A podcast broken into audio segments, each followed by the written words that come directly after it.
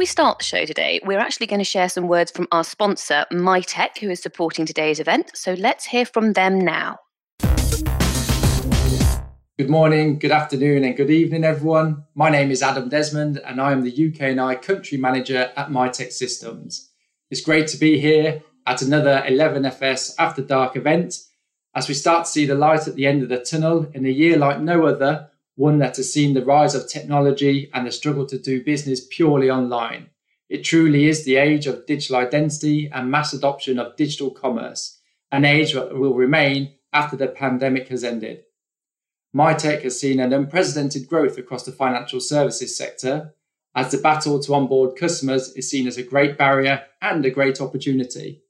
Working closely with our customers, we have helped build better onboarding experiences, safely proving the identities of those wanting to open new accounts, apply for essential government services, and sign up to marketplaces for online shopping, while also helping to identify and protect against the ever present fraud risk. As part of the ongoing relationship with 11FS and the FinTech Insider, we are proud to be part of this After Dark event. We hope you enjoy the discussions. Mitek trusts you will enjoy the show.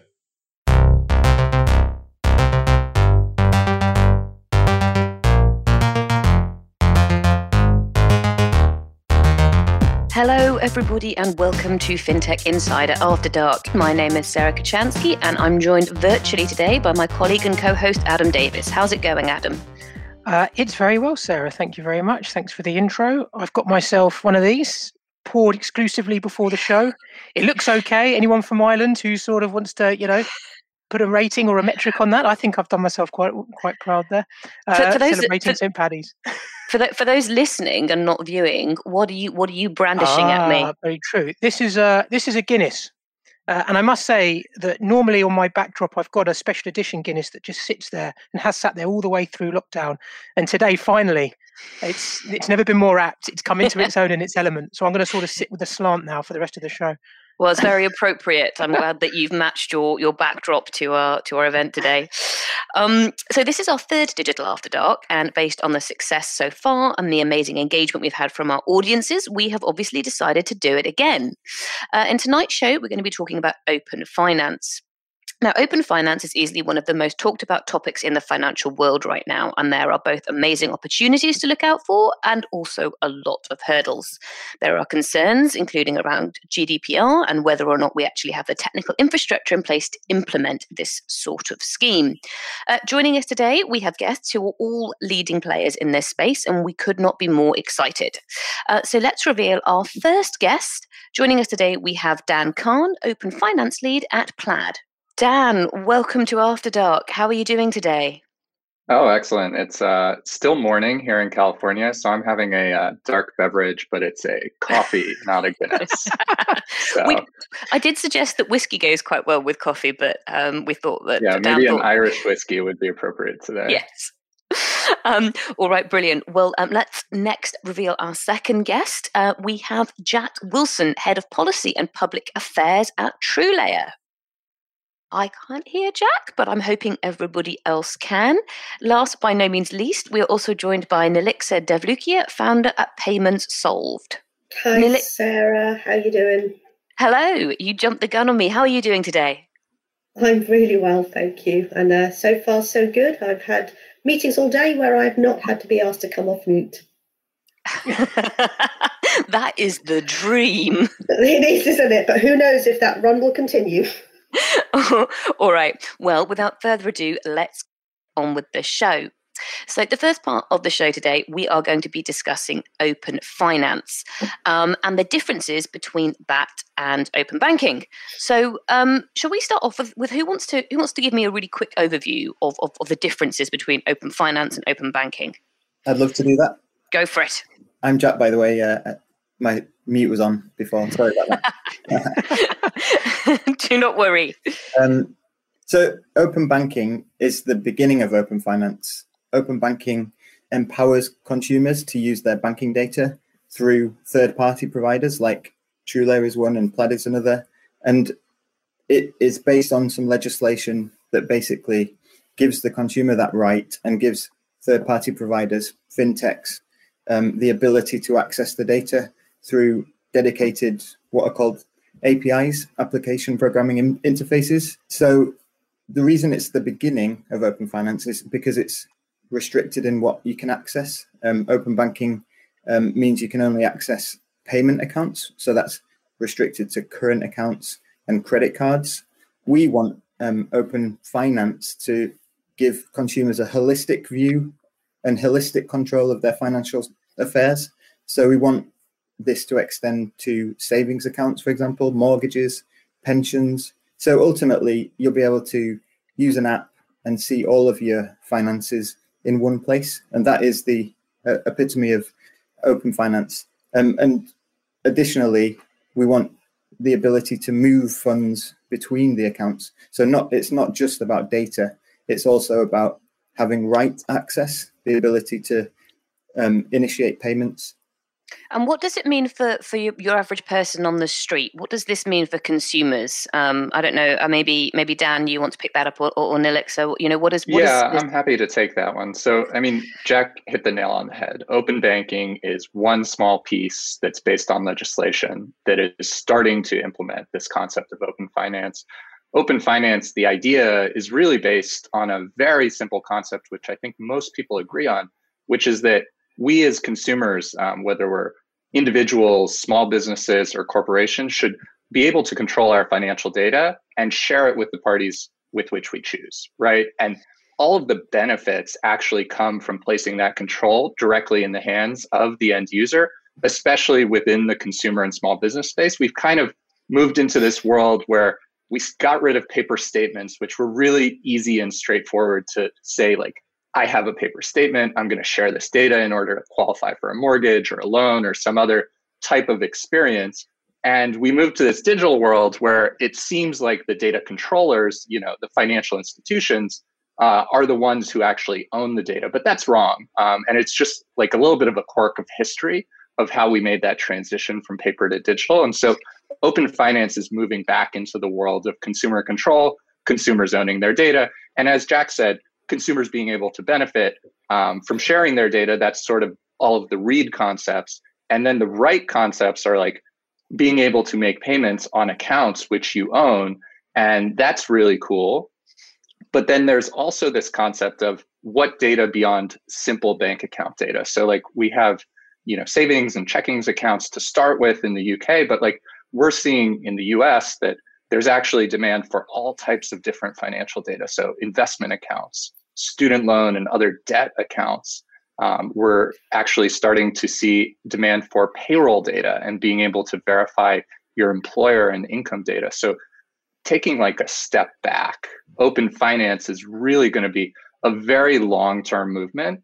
And different countries are at very different stages with regards to both implementation and regulation.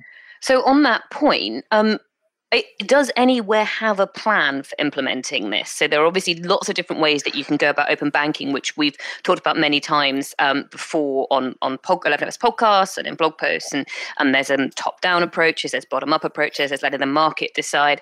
Um, I'm going to throw that one over over to Nilixa because do you know is there do, do you know of anywhere that has a plan in place? And if there is anywhere, are they taking learnings from what's been done previously with open banking? So, absolutely. I think uh, many jurisdictions have plans in place. Uh, the UK had a plan with the uh, CMA order and OBIE, um, you know, parallel to the PSD2 implementation. Europe had a plan with PSD2. Um, Brazil has now got an open banking, open finance initiative, Mexico, many other jurisdictions in the world.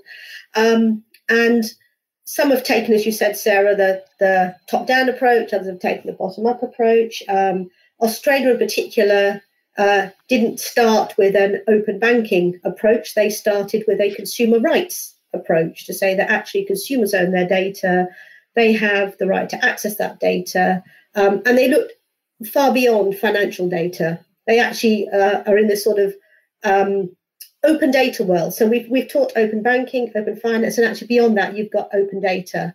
And, and I think the question for all jurisdictions is what's the journey that you're going to take to get there because if you if we're moving to a world of digital lives we've seen the digitalization of payments we've seen the changes in payments during uh, the pandemic. And if we're going to have a world in which we live digital lives, then the connectedness of your data is not just about your financial services data. Uh, there's a bigger picture there that I think needs to be addressed. So, so do we think that a top-down? Well, what do we think might be the right approach? Does anybody have any ideas on that? Um, you've all got ideas. Adam, you go first, and then I oh. will come. I will come to everybody. Uh, well, I mean, I suppose the reason why open finance now is is such a hot topic, I suppose, anchoring it to something in uh, close to home in the UK is the uh, the CFI, so the call for input that the FCA um, throughout uh, to the industry last year, which we all sort of opined on and th- through through our opinions into. Um, that's really interesting. Um, that through the scope of what open finance could be wide open, but also sort of put some parameters around it um, in terms of what their definition is. And um, you know, uh, I, I, think everyone around the world's probably got a slightly nuanced definition of what it can be. Um, I think you know the, the, difference between you know top down, bottom up really is is around whether or not. Uh, I guess how much um, uh, regulation or frameworks or um, standardization a central body in a country will uh, will overlay onto the rolling out of open finance um, versus let's say and then obviously in the UK is a, a classic example of that with the uh, the OBIE and uh, the frameworks and the standardization that's occurred um, through open banking.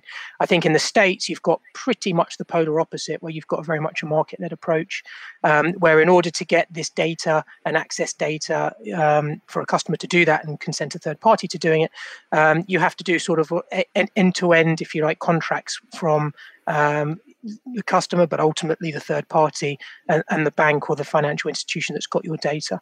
Um, I don't think there's. Uh, I don't think, anyway, in my opinion, there's one trumps the other. I think given open banking was nine banks, um, fintechs without legacy who were building infrastructure f- for this specific purpose, having a standardized way of doing that um, worked extremely well. I think throwing it open to the scope of open finance as it's been defined in the CFI uh, standardization like that might get a little bit messy. okay, Jack, what were your thoughts on that? Because you um you you were keen to sort of express an opinion on this one. Yeah, I, I totally agree with that last point Adam made um, about open finance, throwing it out and saying everyone open your doors. Um, that would be messy. Um, we, we've been arguing for really strict sequencing and making sure that you start with small baby steps. It should first begin with broadening out from the open banking base. So what we've got now is access to current accounts and credit cards. What we need next is access to savings accounts. Um, and then you broaden it out logically to investments, um, pensions, mortgages. And you don't have to do that all at once. A big bang approach would be a real mistake. We, we've also kind of taken a, the approach that it should be a mix of a top down and a bottom up approach. PSD2, which laid the foundations for open banking, was very much a, a top-down approach led by the um, the Commission. Um, it took five years to implement a really detailed set of rules, a really granular set of technical legislation. So we think it should start with a principles-led approach where something like the directive says consumers have a right to access their data via third parties, but then it should stop somewhere before it gets to really granular technical rules and and say, look, the industry is best placed to collaborate and develop the actual technical standards for doing this. Um, and we, we, think that should be facilitated through uh, something akin to the open banking implementation entity, but something that is broader in, in remit and scope but something that still has the, the kind of the teeth to do what OBIE did to, to mandate standards and um, the way that those standards are implemented. Okay, and I think, I mean, Dan, just to give you the final word on this one, because you're in a slightly different sort of location, you have a slightly different experience, I suppose, of how open banking has, has rolled out. Obviously, Plaid is a global entity, but based on, you know, what, what you've seen. Can you give us just, I suppose, a quick summary of, of your opinion on this one? Yeah, so I'll I'll actually crib from our head of the UK, Keith Grose, because I heard him put this uh, a specific way, which I really liked, which is that the UK and the EU are probably like five years ahead on standardization, regulation, and even defining how some of those APIs should look for specific categories. But the US is probably five years ahead on implementation. And the way that we see this shaking out, um, especially because there are so many financial institutions in the US, over 5,000 FDIC insured banks, over 4,000 uh, deposit insured credit unions, just we're not going to be able in the short term to mandate that they all implement the same APIs and get there in any reasonable time frame. But Plaid, we've made a commitment that 75% of our traffic uh, will be committed to APIs by the end of this year, 2021.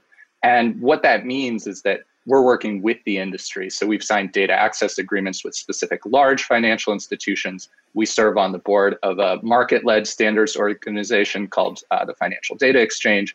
And then we also have our own technology, Plaid Exchange, which is an opt in API for smaller financial institutions and neobanks that actually want to be supported uh, data providers onto the Plaid network.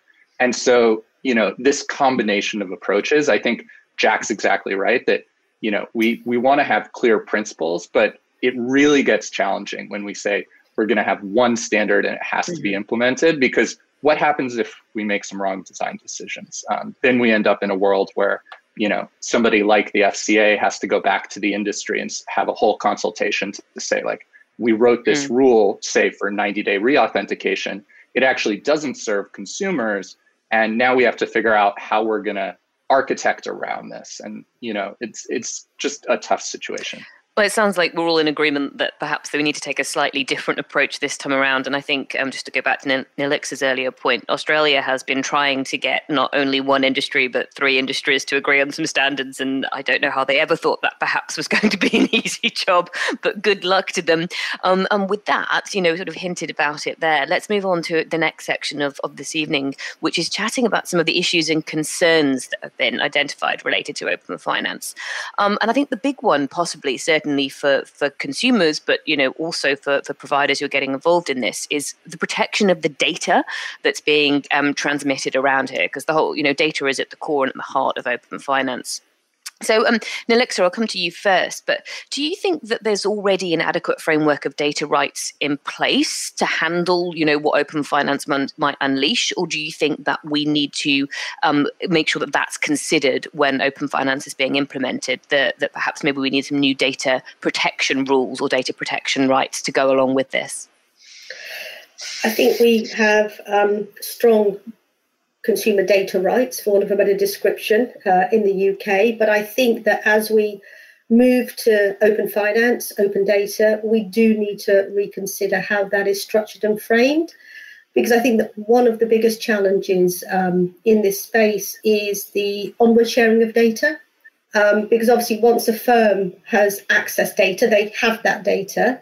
And I know there is all this debate about, well, customers consent or don't consent, and how transparent is the consent, and pe- do people know what they've consented to? But the bottom line of that is that at some point, it's very likely that that data is going to be shared with another party and maybe another party. And consumers are never really actually going to know if they have um, a data breach, if they have a fraud, whether it's in any way linked to some of that sharing of the data. And I think that that's going to be one of the big ticket issues that all regulators um, and governments are going to have to think about going forward is that how is that managed? Because, you know, if I share my data today, something could happen two, three years down the line where that data has somehow maybe been shared or been hacked by somebody else. I'm never going to know as a consumer um, and I think that that's something that has to be addressed in order to actually build trust. Because obviously, m- most of us, you know, are happy to share data where we believe that we're getting some value from the service we're getting. And I think that just on that point, the the concept of data barter has to be addressed as well. You know, because do we all actually really understand what we're sharing and what we're giving up by getting our services for free, because actually they're not for free, are they? We're paying with our data. Um, and then I think if those of those sort of big ticket things can be considered and addressed, you know, a framework can flow from that. Yeah, I mean, I think I think from that point that you know that the, there's consumer understanding and then there's consumer control and then there's also you know being being able to hold firms accountable for, for where data is going who's got it who had it last who's got a copy of it etc etc so when we're talking about um, control, I think perhaps as we've we've agreed here that the end control needs to sit with the customer. If this whole thing is about it being my data and my access to it, then surely I'm the one who should control who has it and where it goes. Um, so so Jack, how what are your thoughts on on how we ensure that terms and conditions are, are easy to understand? You know, how do you how do you make sure people know where their data is, who's got it, and I think the most important thing, how do they turn that access off if they want to? How do we make it easy? Because right now, in some parts of the EU, it's a blinking nightmare to get people to tell you how much data they've got. You have to fill in paper forms and things. Yeah. I, I mean, firstly, nothing should be hidden in terms and conditions. You know, if we're talking about the, the big long document that sits somewhere behind a link. And PSD2 very much is opposed to that as well. It asks for explicit consent.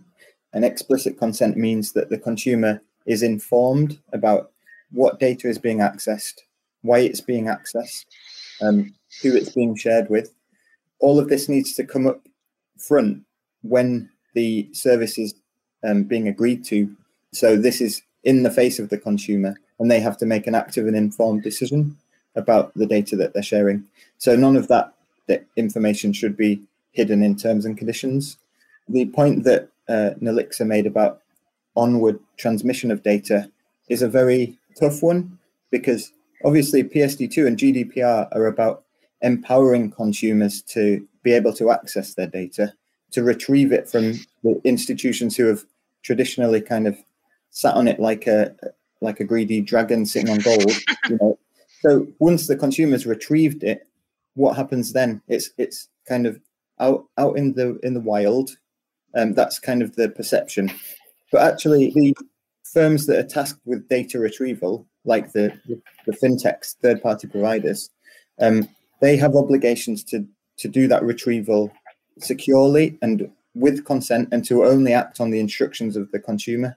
So if the consumer instructs uh, a third party to share their data with, like a mortgage provider, for, for example, um, or a pension provider, um, in order to facilitate a different service, then the TPP does that legally, and then the data is passed at the instruction of the customer to that other institution. Um, and that other institution is then the custodian of the data, and they are subject to the really strong rules of GDPR. So if they were to then, you know, sell that data or pass it on without obtaining the permission of their customer, um, then they would be breaching strong regulations. So there is, like Nilixa said, a really strong uh, customer data protection regime in place for data. Um, I think if if you were to place uh, responsibilities on the the fintech who's retrieving the data to manage its onward sharing down the line, you would be placing a very big responsibility on that third party provider. Um, whereas there are already legal obligations on whoever is down the chain. Yeah, I think, you know, just to jump in on what Jack said, there is a huge opportunity for us here as an industry. And I don't know if we incepted you, Sarah, with saying it's my data, but like at Plaid, we've actually built a site which is in beta, but it's available publicly and you can go to it. It's my.plaid.com and you can see where your data was shared. Um, you can see you know which financial institutions you've shared data from so mine would say like chase american express east cambridge savings bank which is a small bank where i grew up um, maybe like a chime or a varo if i have a neobank account.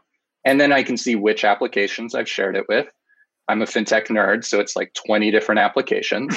And at any point in time i can revoke consent in a granular way at the institution level or at the app level or revoke all of my consents. Um, you know, Plaid, we're thinking about this from a how do we go beyond what GDPR or CCPA, which seems to be the strongest data privacy law in the United States, does, or in Canada, where there's a different uh, data protection regime. You know, all of the markets that we're in, we want to go a step beyond in terms of transparency, in terms of placing control in the hands of the end user.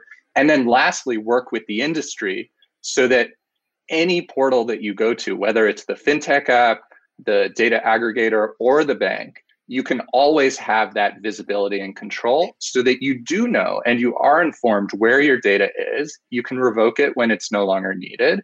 And, you know, this is really a lot better than the status quo that exists today. And it's also better than the status quo from 20 or 30 years ago when we had those paper statements and maybe somebody was taking your information, making a photocopy and putting it in a file cabinet where it would sit for like 30 or 50 years. Yeah.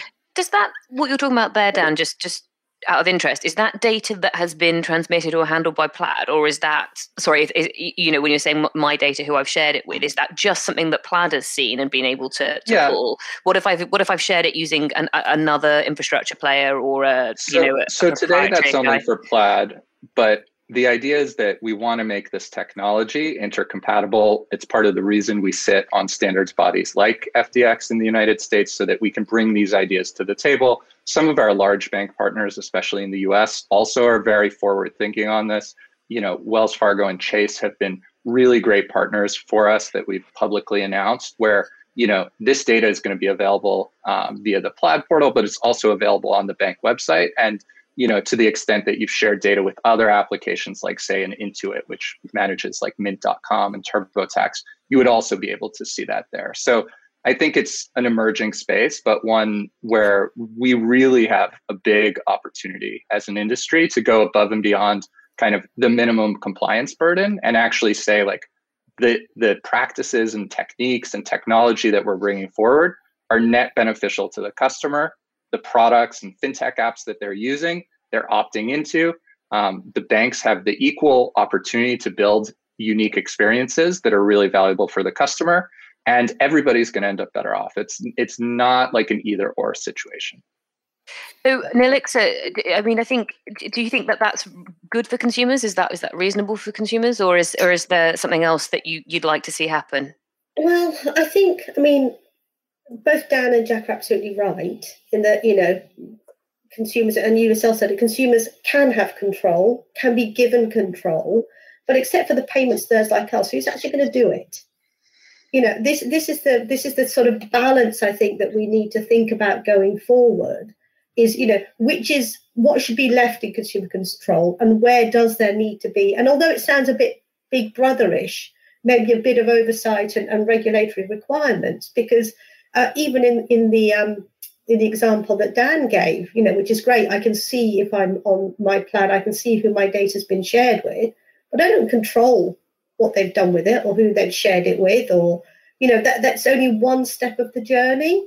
And I just think, I mean, you know, we all hope that these services are going to grow, they're going to take off, they're going to become ubiquitous but how many consumers, as with all things, you might do it at the beginning where you're not really sure and you want to keep a track of it, but as it becomes the norm, how many people are really going to go in and check and monitor and track? And, and that's, I think, the real challenge we have going forward. I don't have the answers to how it's balanced, but I think it, it is going to have to be that balance of consumer control, but also some sort of protections there in the background as well.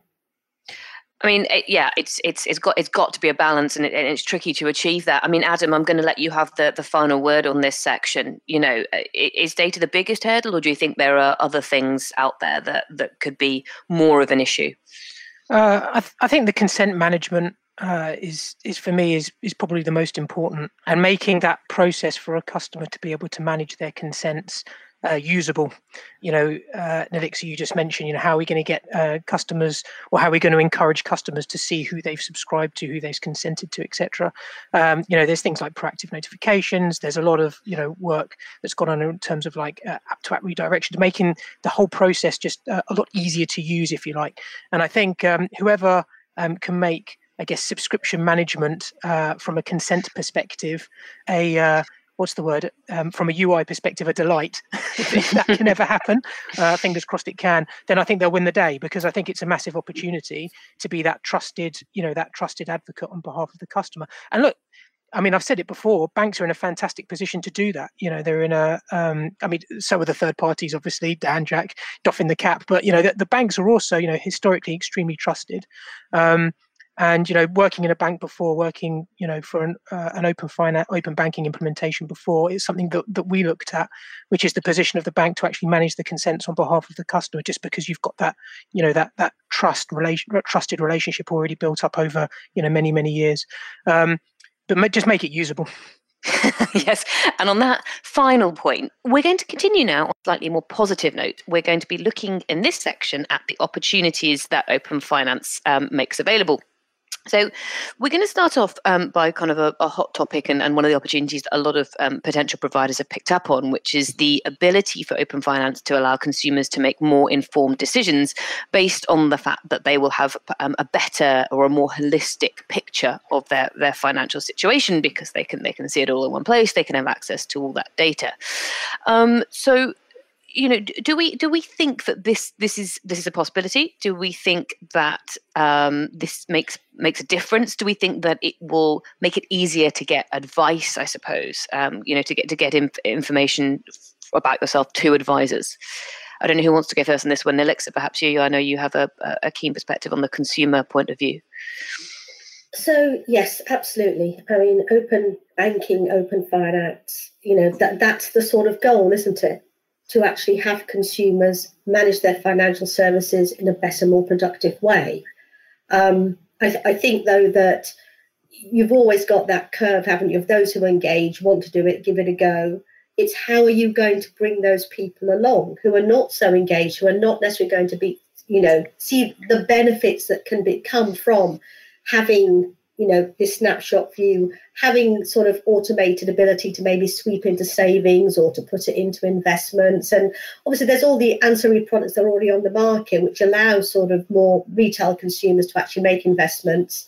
Um, but i think that the one thing that we haven't touched upon is that open banking and open finance actually don't in any way in real terms solve for financial inclusion so you're, you're still leaving a segment of the population behind as you go on this journey.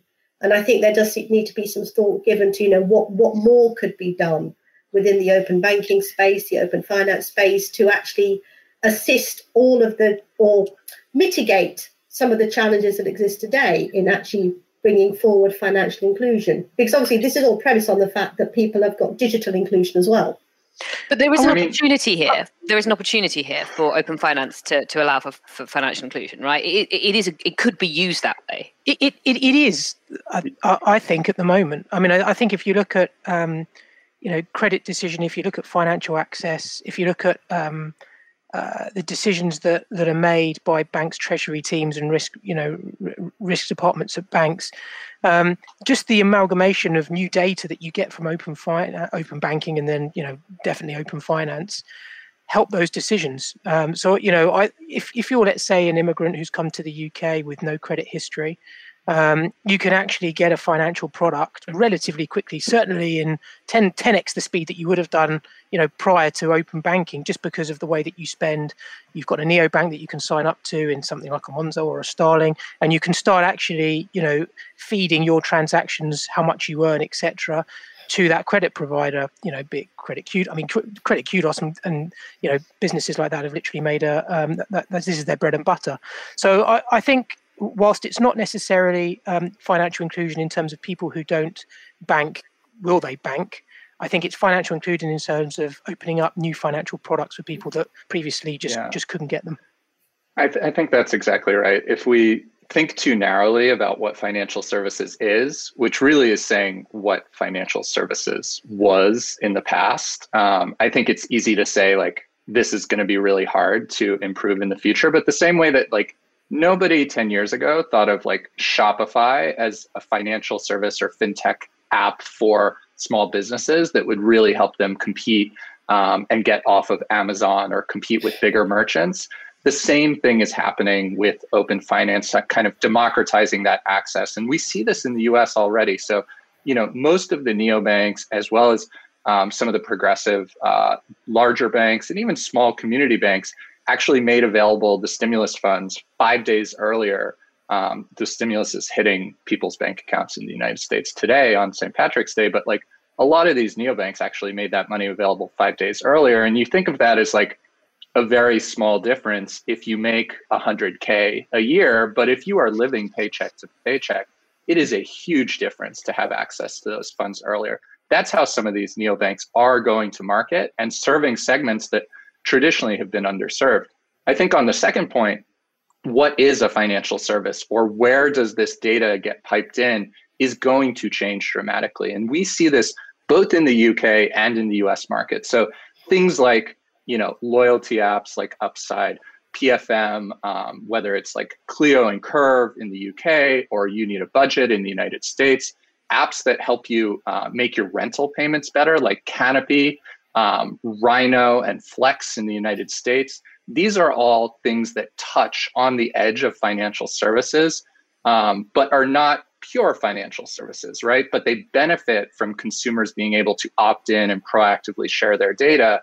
And it's actually like, I, I keep going back to like the status quo ante, but like this is much better than the credit bureau world mm-hmm. where there's just a massive data file sitting about you in a centralized credit bureau and certain folks whether they're like you know buildings or banks can go and ask about you whenever you want whenever they want but you don't really have any insight into what's sitting there and what that data looks like and what it means so i think we're moving to a better world we're moving to a world where financial services products will be more diverse and they will be embedded to use the latest hotness into all different types of products. Absolutely, yeah. I mean, I, I think um, I think this, it's quite clear that there are there is scope for an expansion of what, what a financial services product actually is here, and that redefinition is where you start to get more financial inclusion because you, are blurring the edges, you're blurring the boundaries. Um, Jack, I mean, what, what do you think about this for for small businesses, perhaps? So obviously, a lot of what open banking has done has been um, retail customers, but also small businesses. They've been included here in the UK and and a lot of the, the, the, regulation and in a lot of the, the benefits, I suppose, that have been rolled out. Um, what, what, about you know open finance for small businesses? What are the benefits that we might see there? Is, is credit assessment one of them? I mean, that's that's kind of what Dan just touched on a little bit there. Yeah, I, I think there's this there's an idea that um, consumers have to come and seek out open finance and be attracted to it because it, they understand it. But in actual fact, I think what's more likely is that open finance will be built into life events for consumers.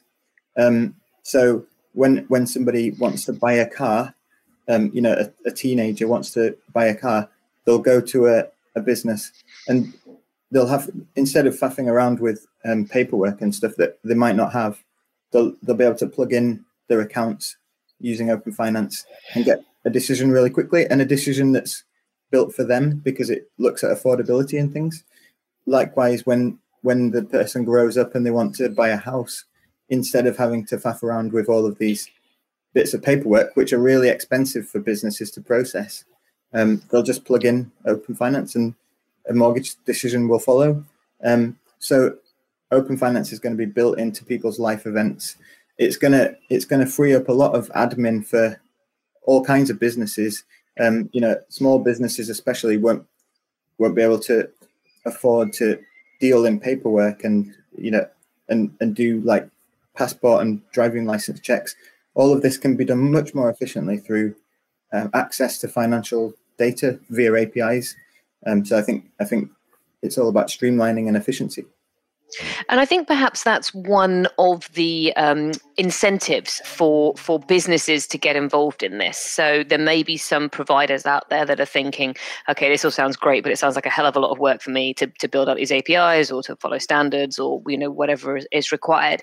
Um, do you think that uh, you know is is looking at the opportunities enough of an incentive, or do organisations that are going to be involved in open finance need more tangible incentives um, to get involved and help their, their customers realise these opportunities? I mean, Adam, do you want to jump in on that? Yeah, I mean, I think um, look to, to, to, put this infrastructure in place costs a lot of money. Um, and you know just going all the way back to open banking i mean the, the cma9 have paid for the implementation the obie and the infrastructure that you know a lot of um, the open banking runs on. And that's in addition to the money that they had to spend to actually you know set up these programs initially and, and you know if you like put a sort of an api veneer over their legacy and uh, you know expose some of these data points to be able to uh, to, to actually do this. Um, if you put that across the pensions industry, the investments industry, the pensions industry, like I'm imagining there's like historical data that's sitting in paper, which like no one's even seen for like the last 15 years. Like you've got to go through a whole process of digitalizing that and then actually making it exposable, you know, via APIs. Um, and a lot of, you know, especially smaller pension providers and others who will fall under the regulations, will fall under this framework, will just think like, my God, like I'm just never going to be able to a pay for this um, and b you know manage it. And i think that really needs um, looking at because what you're looking i think the ecosystem especially at the, the top end is there. It's why there's been so much partnerships. It's why there's so much buzz. And people like me who build products like this is the, the great this is a phenomenal tool uh, and an amazing technology.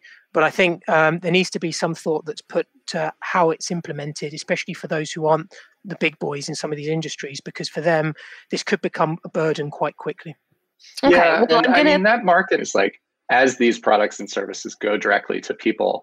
Um, we've actually done some data studies where we've seen that bank accounts and card accounts that are connected via Plaid see an increase in transaction frequency, an increase in spend, and an increase in direct deposits, which indicates that there is actually like a market incentive to work with Open Finance because these are going to be your most active customers and they're going to be doing more things with your account. And therefore, you have more opportunities in the future to market your own products and services, just not exclusively your own products and services.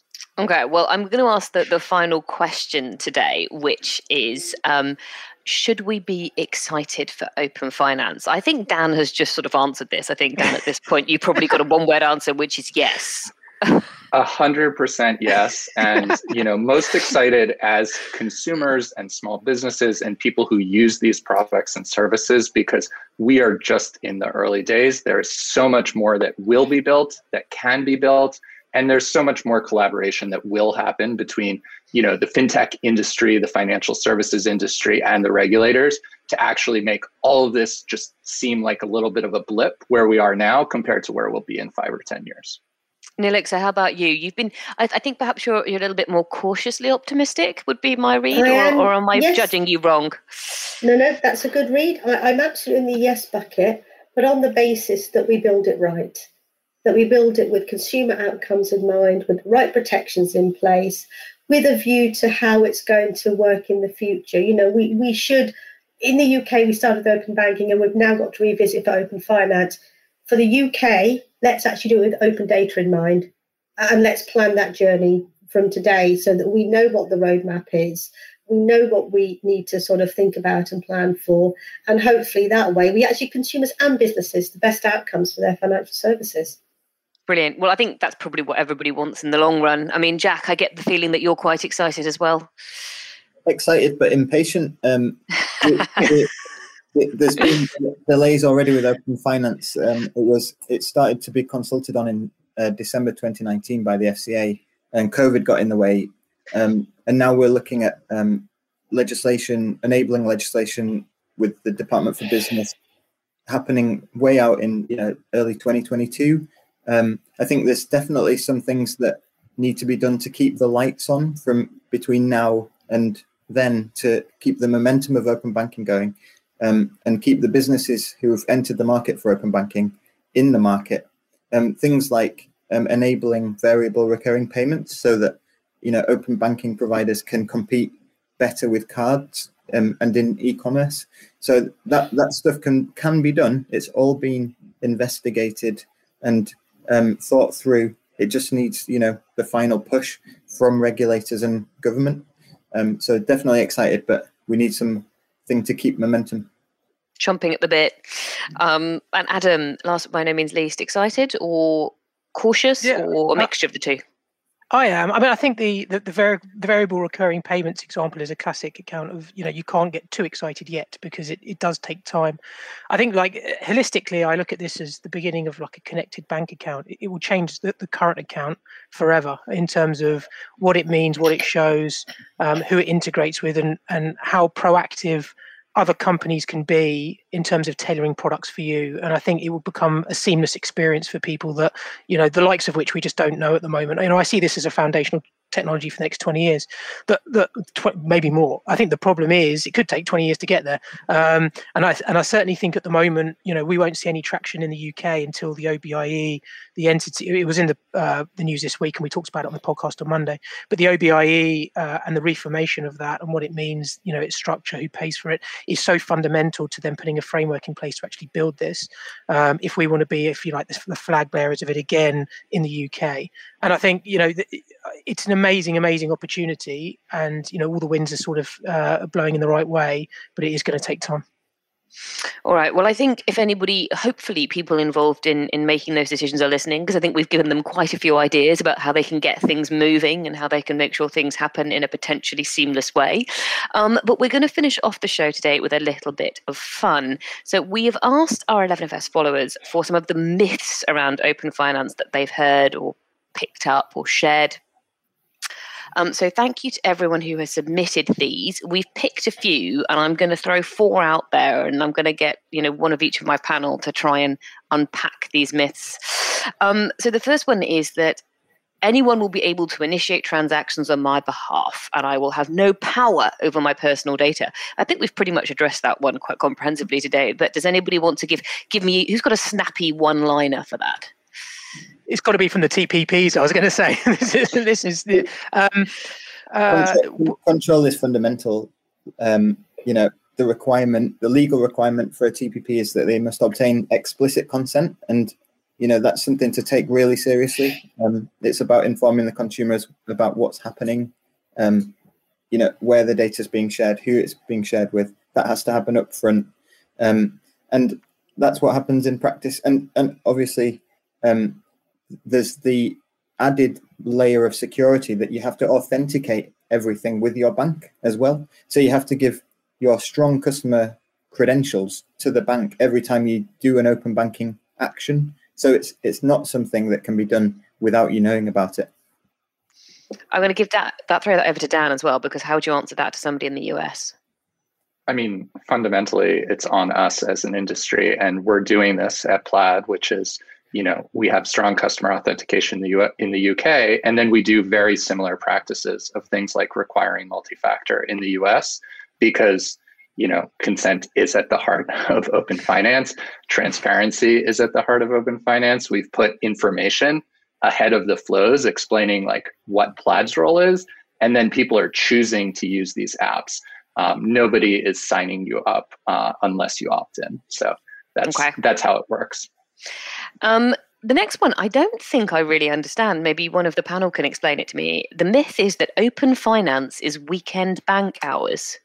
Does anybody understand that? when well, I read this, I, I put explain with a question mark. I took it to mean that, you know, banks only open Monday to Friday and open finance means they'll be open at weekends, which is obviously not the case because uh, banks with online banking are open 24 7 and open finance will be available 24 7 as well. Oh, I see. Okay, okay. No, thank you, Nilixa. That makes that makes sense. Um, okay, interesting. Maybe.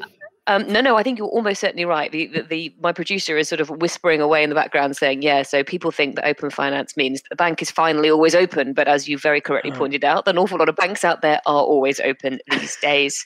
Um, and then the final one is that presumably this comes from a banker, and um, this is open finance. We're bad for my bank as it will take all my business away. Um, Adam, I don't know. You probably probably have some thoughts on that. Yeah, I, I, mean, I've I've worked in a bank putting you know open banking in place, and this is um, uh, th- this was the fear, uh, as it will be, I'm sure, when open banking starts with all from all the other industries. I think from a um, from a banking perspective, if you're a banker, you need to look at the opportunities. You know, not just you know how people are going to potentially take your data or the data that you hold on behalf of the customers, but also uh, the other way around, how you can you know start creating fantastic propositions for your customer base um, so that they interact with you and engage with you more. Uh, from a consumer perspective. Um, you know, I, I think I don't. Uh, customers thinking like that? I'm not sure. Um, I think customers are probably thinking, or hopefully are thinking, if they knew, know about it, that this is going to be great for them because they're going to get some fantastic products tailored to uh, t- tailored to what they need. Yeah, I don't think there are many retail customers out there who think open finance will be bad for their bank. I don't think that's probably their primary thought when they hear something like this. Um, does anybody else have any thoughts on that one? You know, Dan, what would you say to a big bank that said, "Oh, you know, open finance is going to be bad for me. It's going to if, if I, you know, for example, if I were to work with Plaid or a similar provider, all my business will disappear." How would you how would you react to that?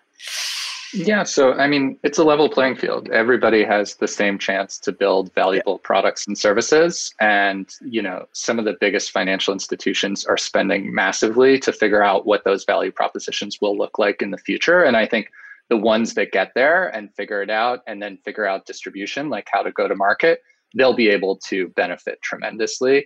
And I think even on the smaller bank side, it's about making the right types of partnerships. So, you know, we partnered with Jack Henry in the United States to enable uh, Plaid Exchange for 350 small community banks. And immediately that's going to be able to level them up to the same types of APIs that today only bigger banks have the resources to build. So, you know, you have to have the right partnerships and you have to have the right approach to serving your consumers. But if you have that in mind, as opposed to this I'm worried about being disrupted mentality, you'll be able to compete and win. And and uh, Jack, how about you? I suspect you probably had some similar conversations with some nervous bankers in your time. Well, the, the competition authority, when it in, initiated open banking, um, said that it was to make the banks work harder, um, and it was to improve their services as well as introduce competition with third parties. So I've seen I've seen a lot, my personal bank has improved its app tremendously since the initiation of open banking. But I think this is it's working. It's a it's a competition initiative at the end of the day. And like Dan said, you know, the firms that work hardest will rise to the top, whether they're banks or TPPs. And um, Nilixa, I'll give you the final word. What's your thought on this? What would you say to bankers who think open finance is bad for them? Well, I would say bankers beware because if they don't up their game, it will be bad for them. That's the whole point of open banking, open finance is better services, better competition, better outcomes. And I think what we must bear in mind is that open finance is not just about the banks, it's investments, it's insurance, it's the pensions industry. You know, they all need to start thinking about what are we providing for our consumers and how can we make it better? And if they're not good enough, then actually, do they deserve to be in business? Absolutely. I think that's a, a, very good point to leave today's conversation at. Um, that wraps us up for our third Digital FinTech Insider After Dark. Thank you so much to everyone for joining us. Thank you so much to all of my guests. Where can people find out more about you? Uh, Jack, we'll start with you. Um, we've got a pretty good blog, the TrueLayer blog. I'm regularly blogging on there, so have a read. Perfect. Dan, how about you? Um, same at plaid.com. Uh, we have a lot of information on our blog. And then if you want to get in touch with me personally, I'm just dan at plaid.com or dbcon on Twitter. Brilliant. Nilixa, how about you? The best place to get in touch with me is via LinkedIn or at nilixa at thepayregexpert.com. Brilliant. And last by no means least, Adam. Uh, yeah, LinkedIn's good. Uh, Adam D8 on Twitter, uh, adam at 11fs.com, or just check out the next podcast. and you can find me on Twitter at Sarah Kocianski. Thank you to our media and marketing team for putting this event together today. If you want to stay up to date on all our content, do follow FinTech Insiders on Twitter and 11FS on YouTube. And we hope to welcome you back to more events in the future. Thank you again for joining us and have a good night.